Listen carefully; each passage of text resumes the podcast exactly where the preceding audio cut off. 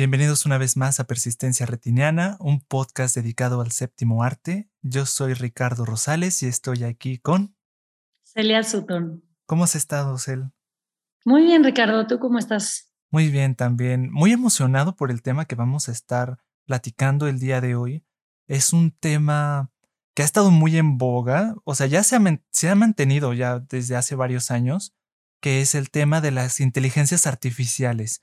Y esto a propósito de una película que se estrenó recientemente en cines, bueno, ya hace un par de semanas, pero que todavía pueden encontrar en ciertos cines, sobre todo de la Ciudad de México, como es la Cineteca Nacional, que es una película, creo que es alemana, ¿no? Es alemana. Se llama El hombre perfecto. Sí, es una película súper interesante, entretenida y que en su apariencia es bastante ligera, porque es como si fue como es como una combinación como de... De, géneros, ¿no? O sea, como, de chick flick, ¿no? Este, hay rom-com también, pero con ciencia ficción. Entonces es muy interesante. Sí, porque aparentemente es una comedia este, romántica, súper ligera y entretenida y que sí te atrapa como espectador, eso te la estás pasando muy bien, pero cuando sales del cine, sí te quedas con muchos cuestionamientos y muchas reflexiones sobre el tema de la inteligencia artificial y hacia dónde va y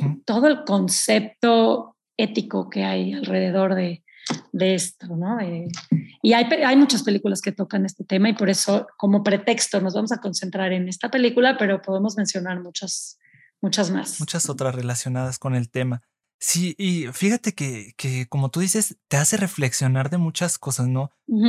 Yo recuerdo este mm, el libro de Fernanda Solórzano, que yo soy muy fan de, esta crítica de cine mexicana, eh, del libro que se llama Misterios de la Sala Oscura, tiene un capítulo dedicado a Matrix, que se llama algo así, las transformaciones del cuerpo. Algo así parecido. Ahorita no lo tengo muy, muy en cuenta y no tengo el libro a la mano, eh, pero, pero recuerdo que ya en, en esta empieza a desmenuzar la película de Matrix y en, en, este, en este desarrollo del capítulo que ella empieza a hacer para, para explorar la película más a profundidad, empieza a hablar como eh, de los ochentas para acá, la tecnología, como que su función principal, no su función principal, pero, pero en, en este afán por eh, querer simplificar la vida del ser humano, también a su vez lo ha encerrado en una especie de, burbuja individual, ¿no? O sea, los audífonos, como los audífonos te encierran a escuchar exclusivamente lo que tú quieres escuchar, ¿no? Sin afectar a nadie más. Y, y en cierta forma, el hombre perfecto también trata sobre esto, ¿no? Como se busca crear un robot que eh, se amolde a ti, o sea, se amolde a ti, a lo que tú estás buscando y no, y te evitas pasar por toda esta, es, pues estos momentos tortuosos, ¿no? De conocer a otra persona, de empezar a salir, de ver eh, afinidades y, y las cosas con las que no son afines. Sí, no, y sobre todo, ¿sabes qué es lo que se busca? Y, y es como la premisa de la película, es llenar uno, los vacíos que ciertas personas tienen en sus vidas, ¿no? Y que venga un robot o una máquina creada por el humano con una inteligencia específica y muy avanzada para suplir lo que otro humano no puede dar, que es esa satisfacción completa. Entonces, se crea un ser ideal, perfecto, que está programado para satisfacer todas las necesidades y para, para llenar los huecos, no solo eh, de compañía o llenar esa como soledad, pero también eh, llenar los huecos emocionales, ¿no? Eh, llegar a saber precisamente lo que esta persona está requiriendo en su vida, ¿no? Y lo que, entonces, es un robot programado a partir de todos los datos que se tienen en la red y en, la, en las computadoras y en todas estas eh, bases de datos, con lo que el 90% de las mujeres están esperando. Entonces, es un humanoide programado para satisfacer ese a, un 90% de las mujeres. En este caso se hace una investigación alrededor de la persona para eh, configurar el robot específicamente para ella, ¿no? Sí. O sea, sí, trae otra, una, una, información general, pero también una información muy personal, que es algo con lo que la protagonista, digo, ahorita hablaremos un poco más de la premisa para eh, no desviarnos tanto, pero es algo con lo que la, la protagonista le choca, ¿no? Que, que es tan amoldado a lo que ella requiere que le causa incluso cierto rechazo a ella también, ¿no? Sí, cierta inquietud, porque eh, es demasiado sabe que la vida no es así. es demasiado perfecto y en esa perfección entonces se aleja un poco de lo humano, ¿no? y, y, nos damos cuenta que pues de pronto los humanos buscamos la imperfección también, no, no solo la perfección. Y, que hay de humanos a humanos también, ¿no? Porque en la película también se nos muestra gente que está muy, muy contenta con esta, este nuevo ser que se les presenta, ¿no? Exacto. Al contrario de, ella. Sí, porque, o sea, hay, hay algo con la tecnología que produce satisfacción inmediata y siento que ahorita estamos en un mundo de eso, ¿no? Que todos estamos buscando una, una satisfacción inmediata y cosas menos complicadas. Y justamente estos robots, si les podemos llamar así, estas inteligencias humanoides, humanoides así es, es lo que es lo que están ofreciendo. Satisfacción y sabes que eh, ahí es donde viene la, la, reflexión que podemos traer a nuestra propia vida tras ver la película, a pesar de, de su simpleza, de su humor, de sus eh, momentos muy, divertidos, pero eh, cuando nosotros ubicamos este tema en nuestra vida con la tecnología que tenemos a la mano, no tiene que ser un humanoide, sino un, un, teléfono, un smartphone, o sea, todo eso nos lleva a pensar qué tan dependientes o qué tan estamos, tanto estamos necesitando ese contacto con la tecnología. Sí, también creo que la película toca temas así como de una creciente misantropía también por lo, por lo mismo, ¿no? De que estamos más acostumbrados a, como te decía, a la satisfacción inmediata, esta burbuja individual que genera la, la tecnología en cada uno de nosotros que enfrentarnos a algo que no cheque con eso es cada vez un poco más complicado, ¿no? Y hace que la relación humana también se vaya este, apartando. Ese es otro de, o sea, la, brecha entre individuo e individuo se va haciendo cada vez un poco más grande y siento que también es otro de los temas que, que se visitan en esta, en esta película. La soledad, el aislamiento, la, soledad, está, están ahí y la imposibilidad de encontrar a esa pareja ideal con quien compartir una vida porque cada uno ya está en su propio mundo, en una, ensimismado y, y bueno, nada, nada le satisface, o sea, es como, ¿qué estás esperando? Un hombre perfecto y entonces ahí viene la premisa de la película, ¿no? ¿Qué, esperas de una pareja o qué esperas de, de alguien más? ¿Por qué no nos cuentas un poquito de qué se trata la película y un poco de información para los que no la han visto y no nos perdamos con, con eso? Bueno, en este caso se trata de, de una científica cuya empresa la introduce a una especie de estudio que este estudio se trata de ponerla en contacto con un, un humanoide que tiene una inteligencia artificial capaz de convivir contigo, aprender información de ti e irse amoldando a tus, a tus necesidades. Pero este humanoide específicamente, lo que están buscando con en esta inteligencia artificial es la interacción romántica, ¿no? Porque incluso lo mencionan los científicos que están trabajando en esta nueva inteligencia, que el romance es como el área más complicada en la, la interacción social humana. Entonces, una vez eh, generando una inteligencia que es capaz de eh, eh, moverse en, el, en, el, en esta área del romance con otro humano y hacerle creer que es cualquier otro humano regular, pues habrá sido ahora sí que un, un avance muy grande en, en, las inteligencias, en el ámbito de las inteligencias artificiales. Y bueno, esta científica se ve incluida en este estudio sin, sin quererlo, ¿no?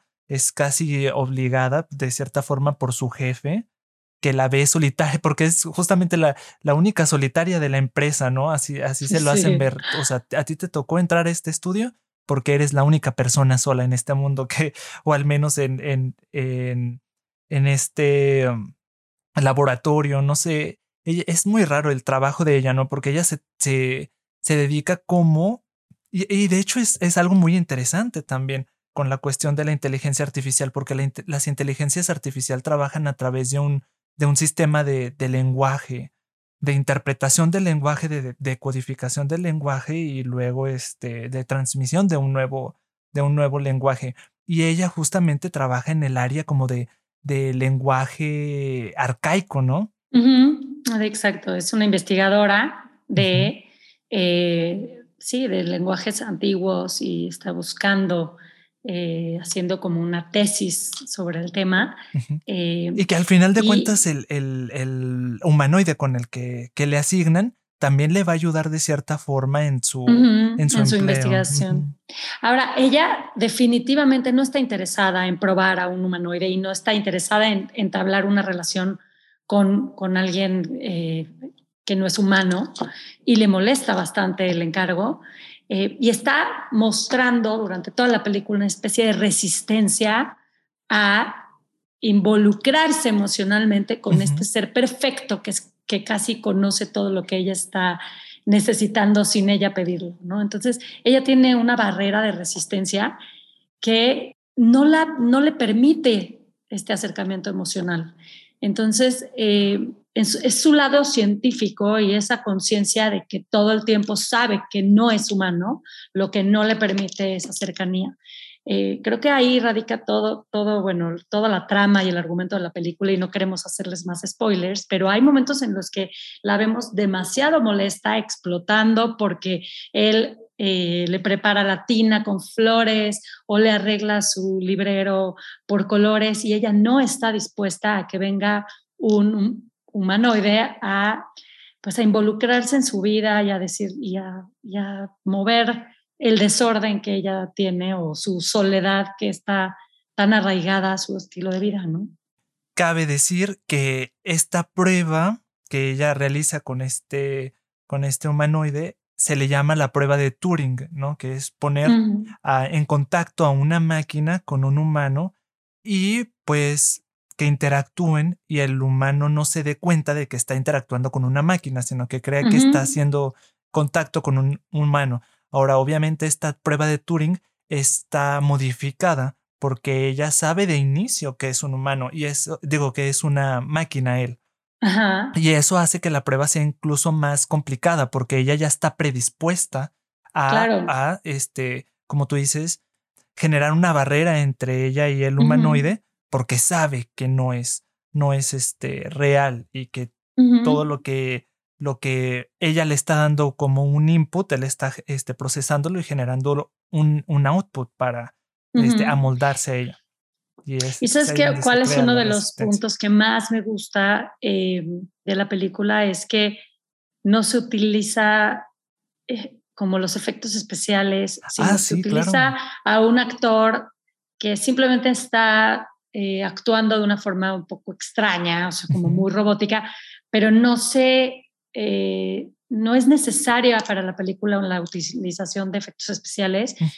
Y entonces eso la hace muy cercana al espectador, como que no tienes la barrera de que estás viendo a un robot ni, ni una máquina, tú estás viendo a un humano y entonces te empiezas a involucrar y hasta para ti, sabiendo que es una máquina, de pronto él parece un humano y te empiezas a involucrar emocionalmente también con la historia. Y entonces adquiere como ese tinte de, de, comedia romántica, pero sabiendo que es una máquina, una relación imposible que para ti como espectador parece posible también. Entonces es, es loquísimo y eso es lo que te, hace reflexionar, o sea, todo el tiempo. Te iba a preguntar, este, ahorita que comentabas tú que ella se porta muy distante y, de, incluso muy despectiva con él, si no sentías medio, medio gacho, ¿no? Cuando él llega a su casa y ella lo, este, le, dice, él, ah, bueno, vamos a dormir juntos porque eh, parte del, del protocolo es hacerle creer a todos los demás con los que conviven que son una pareja, ¿no? Incluso hay que inventarse un, un origen de la pareja. Un pasado juntos. Un pasado juntos. donde se conocieron y todo. Sí, claro, tú, tú estás eh, sintiendo lástima por el humanoide, aunque sabes que él no tiene sentimientos y que no puede sufrir. Pero, pero el, el experimento y, y, esta nueva tecnología y esta nueva inteligencia artificial te hace pensar que es tan perfecta que casi los, las máquinas ya tienen sentimientos. O sea, llegan a ese punto de perfección que ya, está, ya pueden sentir, ya pueden sufrir, ya, ya lo ves como, como un humano. Y creo que es un acierto que no se usa o no se se hace eh, hincapié en los efectos especiales como en otras películas de inteligencia artificial, ¿no? Aquí realmente es muy sencillo el planteamiento, quizá por presupuesto, no, no lo sé, pero es una comedia romántica con nada más que él es una máquina. Y entonces, pero, es, pero es un actor, es un humano, es el actor de Downton Abbey, se llama Dan Stevens. Sí, pues es que es, capaz de, con expresiones muy minimalistas, transmitir bastante, sobre todo, como tú dices, uno se encariña muy rápido con el, con el personaje, pero, pero sucede, ¿no?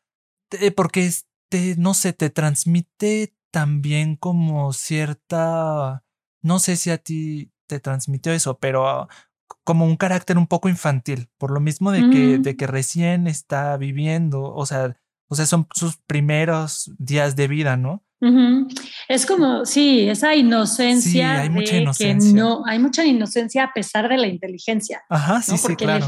es como una inteligencia, pero pues obviamente muy computarizada, ¿no? Pero le falta como la inteligencia emocional de haber vivido y de, de la experiencia. Entonces, ese contraste en el personaje, pues es, pues es muy lindo, ¿no? Porque tiene como a la vez la inocencia tiene el deseo de satisfacerla en todo y tiene el deseo de, pues, de que ella lo apruebe y que pase el experimento para que no lo desconecten. O sea, él sabe que de, de, ella depende que él siga viviendo. Entonces hay también como, como una posibilidad trágica en el final, eh, que es pues la muerte del humanoide o la desconexión del humanoide o la desprogramación o, o, no sé, pero es un posible final trágico y de ello depende, o sea, de la respuesta de ella depende su, su futuro. Entonces ahí también es otra como reflexión, ¿no? Y, y, y, conecta mucho con, no sé si a ti te lo, te lo parece, pero esta película me hizo conectar mucho con Ex Máquina, eh, en la que sale Alicia Vikander y es, sí, o sea, es como, como estas máquinas que ahí sí se usan las o sea, obviamente mucho más efectos especiales y el cuerpo de ella te delata todo el tiempo que es una máquina. Entonces, aunque hay una conexión emocional con el espectador, todo el tiempo tienes muy consciente que estás viendo una máquina, pero una máquina con sentimientos, porque pareciera ser que ella está sintiendo. Y es que ese, es, el punto, porque realmente uno sabe que son incapaces de sentir y, y, creo que ahí está, este, porque sí son, efectivamente son muy parecidas ambas, este, Ex Máquina también cruza o sí cruza en, cierto punto el romance también, pero es más una película como de suspenso, ¿no? Tiene ahí un poquito de suspenso. Sí, pero y te muestra esa, esa posible relación entre un humano y un humanoide más allá de pues la simple utilización, o sea, como el fin utilitario, sino más una relación como de entendimiento o de, eh, pues no sé, de algo más emocional entre máquina y humano, ¿no? Mm, sí, pero en ninguno de los casos, fíjate que siento que en el hombre perfecto sí, pero yo te diría que en ninguno de los casos recíprocos, ¿sí? O sea, al final de cuentas, la máquina siempre está al servicio de, o sea, el que, el que genera emociones es este el, el, humano que está en contacto con ellos y es lo que, lo, lo, que hace peligroso al personaje de Alicia Vikander que se llama Eva, si no mal, o Ava, Ava, si, no mal recuerdo, este, en, en la película de Ex Máquina. ¿no? O sea, el involucrarte sentimentalmente. El involucrarte, claro, porque ellos finalmente son una máquina. Entonces, no sabes cuánto es porque las máquinas no sienten. Eso es, es o te digo, el personaje de. Pero ese es el engaño, ¿no? Que eso es lo que está pasando. En el personaje de, de, de, um, de, Perfect Man, como que sí te, sí te da, tal vez queda un, una duda de si el, el, el personaje del humanoide está sintiendo algo por, por ella. Pero en el personaje de Ex Máquina te da un revesazo, ¿no? O sea, generar sentimientos hacia la máquina puede ser más peligroso de lo que uno se imagina, porque no sabe cuándo la máquina está aprovechándose de eso para un fin propio. Entonces. Sí, y ahí es donde va este test del que hablabas de Turing, porque también en Ex Máquina hablan de esto y justo traen a un eh, joven que trabaja en una compañía, en una empresa de computación. en este caso él se, lo saca como en una rifa, ¿no? Como un premio. En una rifa, eh, como un premio, y entonces llega a una casa alejada de todo, eh, llena de lujos, pero parece casi una... una es como un búnker, por así decirlo, ¿no? Porque, porque todas las oficinas están así, este, subterráneas y no hay ventanas. Pero él lo que tiene que hacer es analizar o estudiar a esta eh, mujer que es una, creada por el CEO de la empresa, eh, interpretado por Oscar Isaac, en un papel que a mí me fascinó. Bueno, él es increíble en este papel, se me hace un corazón y le sale increíble este, este eh, hombre. Rayando el, lo, villanesco, ¿no? lo villanesco. Pero, pero sobre todo desde la perspectiva de nuestro personaje, que es manipulado por, por el, el, humanoide, por la inteligencia artificial.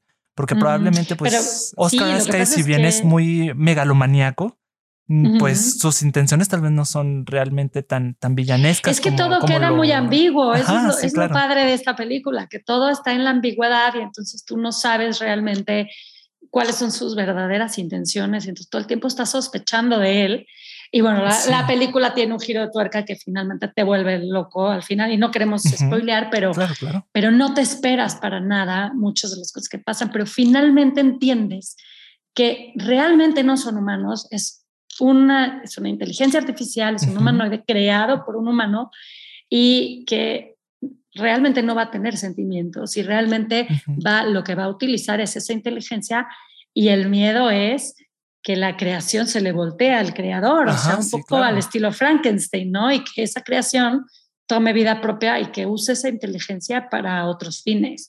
Y entonces eso es lo que te vuela la cabeza y ese tipo de reflexiones son las más interesantes, ¿no? Estos cuestionamientos filosóficos sobre eh, y, éticos también sobre la inteligencia artificial, sobre hasta dónde podemos traspasar esos límites de creernos dioses y crear estos seres, pues que tienen vida y que de pronto pues pareciera que tienen vida, pero realmente son máquinas, ¿no? Y eso y esa relación con el ser humano es bien complicada. Hay hay muchísimos cuestionamientos que están implícitos en las dos películas y que los comparten.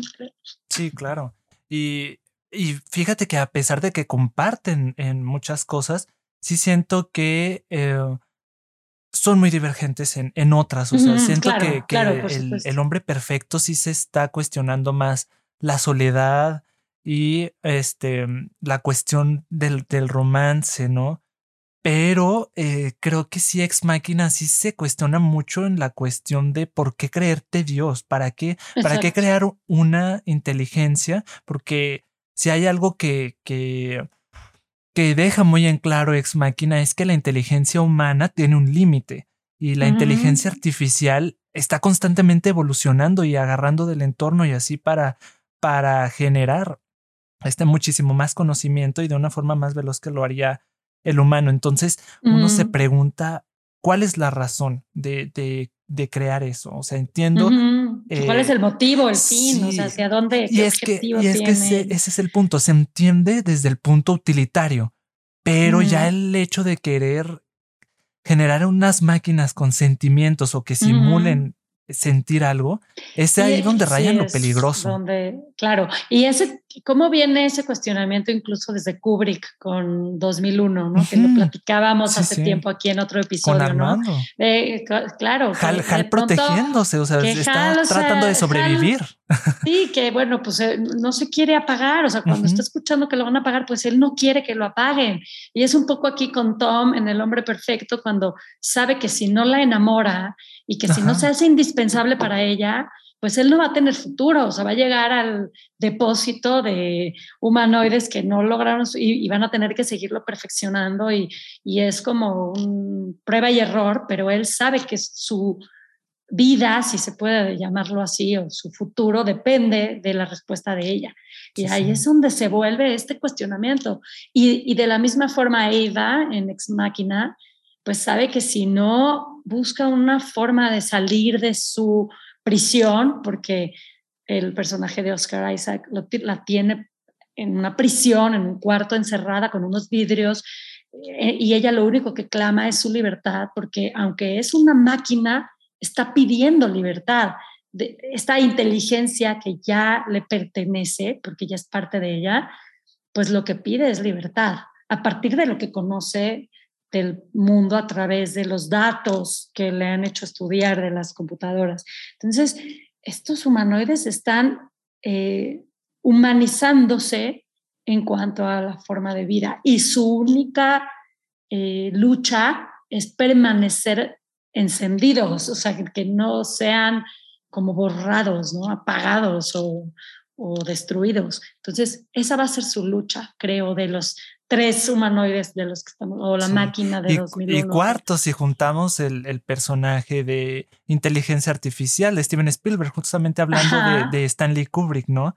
Que es, es, un, es un guion de Stanley Kubrick modificado después por Steven Spielberg, pero es una película en la que él trató de trabajar durante años, este, tomando como base la historia de Pinocho, ¿no? De este, de este niño que es construido por un eh, carpintero, un niño de hecho de madera y que está soñando constantemente en convertirse en un niño de verdad, un niño de verdad al que pueda, este, formar una familia con su, con su padre, Gepetto, ¿no?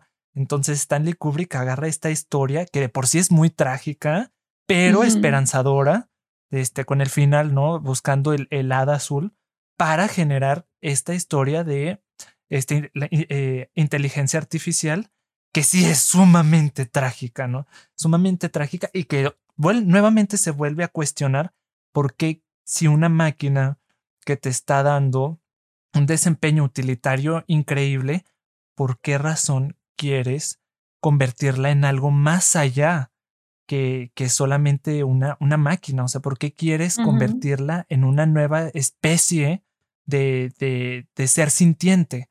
¿No? y, y, entonces vemos a este personaje que es un niño que de por sí este, la historia es trágica, ahora ponla con un niño. claro, más, muy trágica. O sea, es, es imposible. Más emotiva, o sea, más. Sí, porque los personajes de Eva y de Tom, de estas dos películas que hemos estado platicando, eh, por ejemplo, Hal puede uno sentirse un poquito más desconectado, ¿no? Porque es un ojo rojo e incluso se ve intimidante.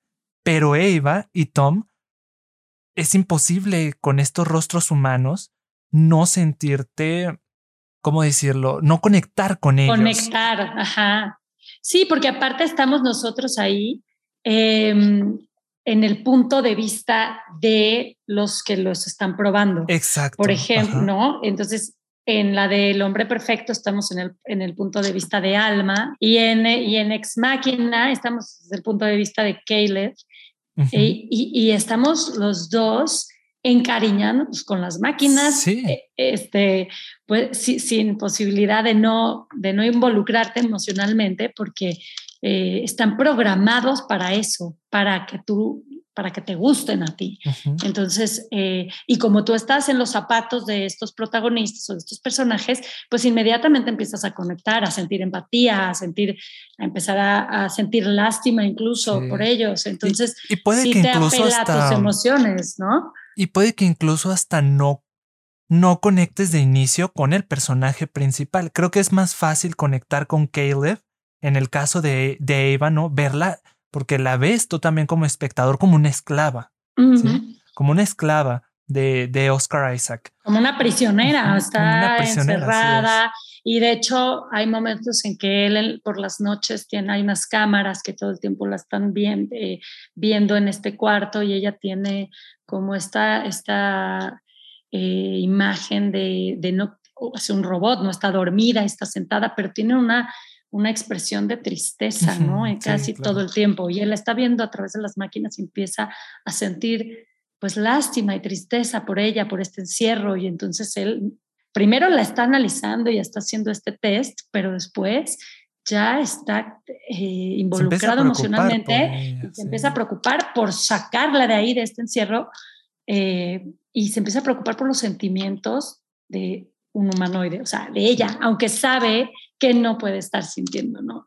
Y todo este plan macabro de Oscar Isaac es muy interesante porque a ella la, la crea y la programa eh, y la construye a partir de la búsqueda de él eh, de pornografía en Internet. Entonces le crea la imagen.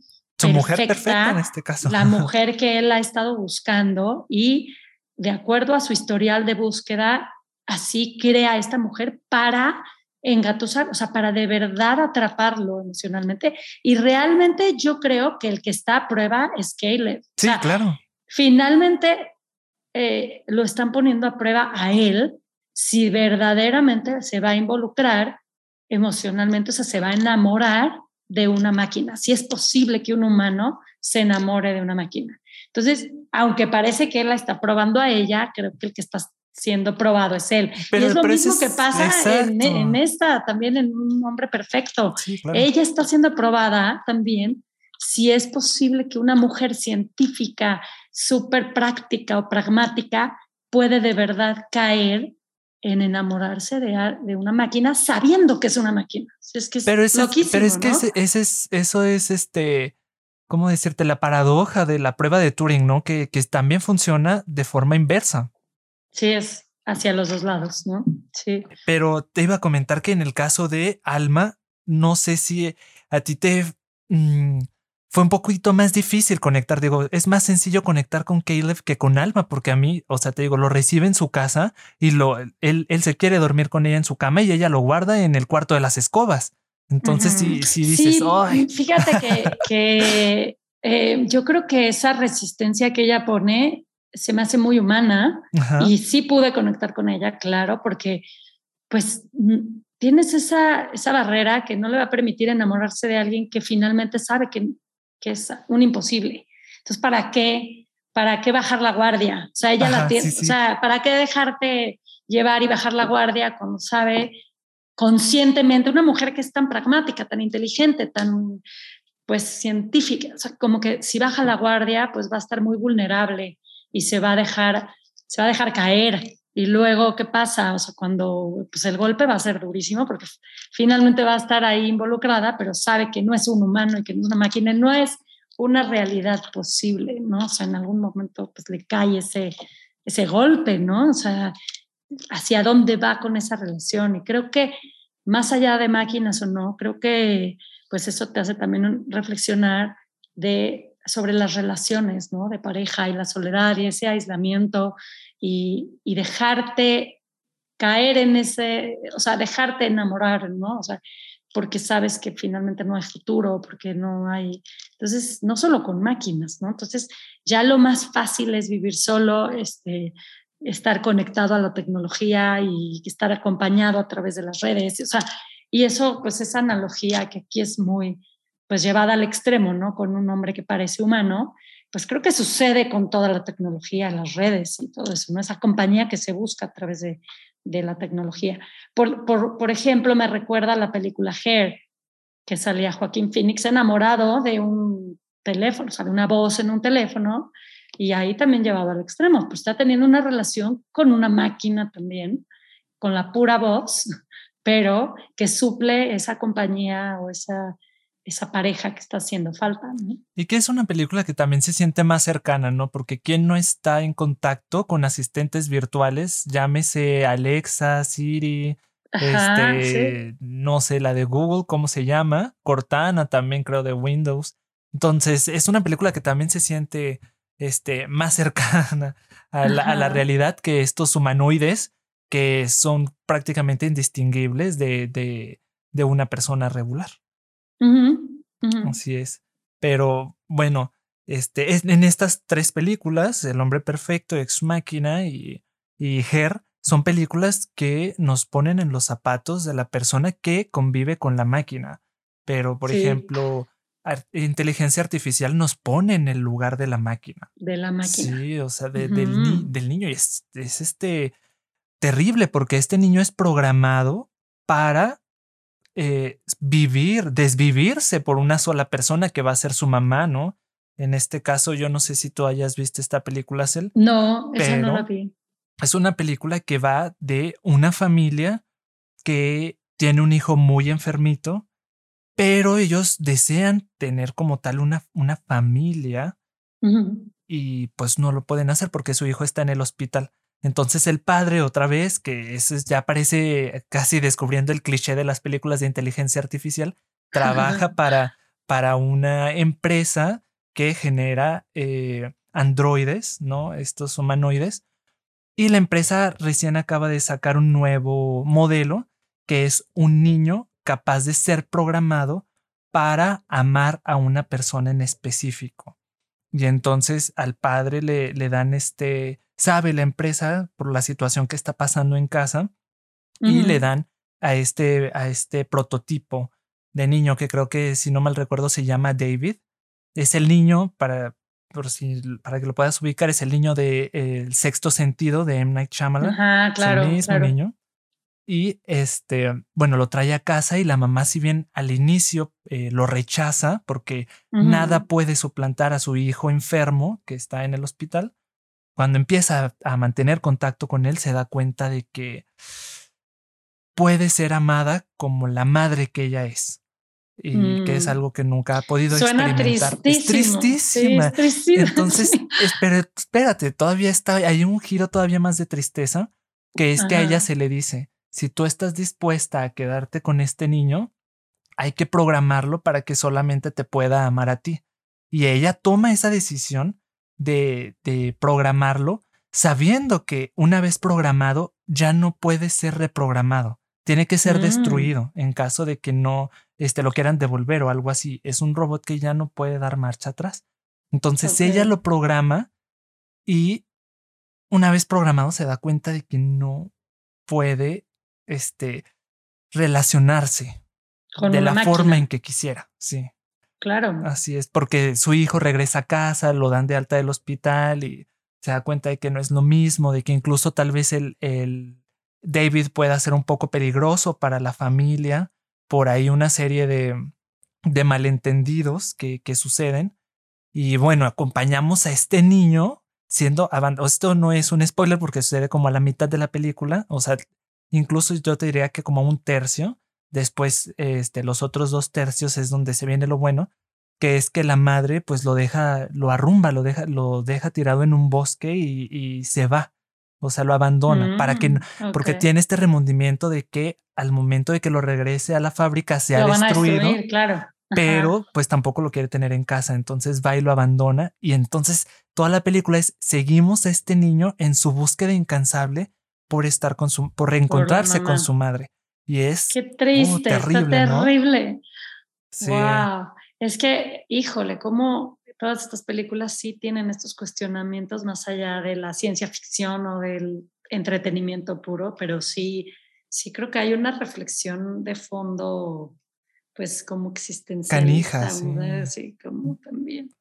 Pero bueno, al final de cuentas, como ya vimos, este, todas estas películas eh, convergen en muchísimos puntos yo rescato del hombre perfecto justamente lo que comentabas tú, que prescinde de, de, los efectos especiales y es, es, una película, en ese, en ese caso es una película de ciencia ficción muy atípica, porque no es una película que te esté eh, evocando constantemente el futuro, pero aún así lo, lo, lo está, ¿no? Porque prescinde muchísimo de los efectos especiales y de los... Eh, clichés de películas futuristas. Pero y te confunde, o sea, te confunde porque incluso a ti se te olvida que es una mala. No en la actuación, no en la interpretación, pero hay momentos en que a él sí verdaderamente lo llegas a ver como un, humano y te encariñas con el personaje. Sí, sí. Entonces, pues bueno, son películas súper interesantes que, se las recomendamos, recomendamos abiertamente. Si todavía en sus cines se está exhibiendo El Hombre Perfecto, pues hay que acudir a verla. Y sí, va a ser una experiencia sumamente distinta, creo yo. Y refrescante, ¿no? Sí, muy refrescante. A mí me encantó. La verdad es que la disfruté muchísimo.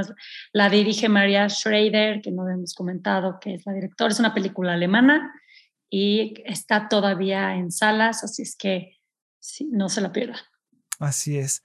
Entonces, bueno, nos, nos vemos aquí en, en, otra ocasión en Persistencia Retiniana para seguir hablando de, de cine. ¿Dónde te podemos encontrar a ti, Cel? A mí en Twitter como arroba Celsut, en Instagram como arroba Celisuton y me pueden leer en El Espectador Imaginario y Revista Purgante. A ti, Ricardo. A mí me pueden encontrar en YouTube y Letterboxd como To Catch a Film y en Instagram como TheRicky.com. Y pues realmente yo no soy muy activo en las redes sociales, la verdad, pero cualquier cosa nos pueden encontrar en persistenciaretiniana.podcast en Instagram. Sí, déjenos ahí su mensaje directo. Eh, ahí también les, les subimos de pronto algunas recomendaciones para ver el fin de semana. O nos pueden escribir a nuestro correo que es persistenciaretiniana.podcast.gmail.com. Pues hasta la próxima, Ricardo, y espero hayan disfrutado este episodio tanto como nosotros. Así es, nos vemos la próxima, Cel. Bye.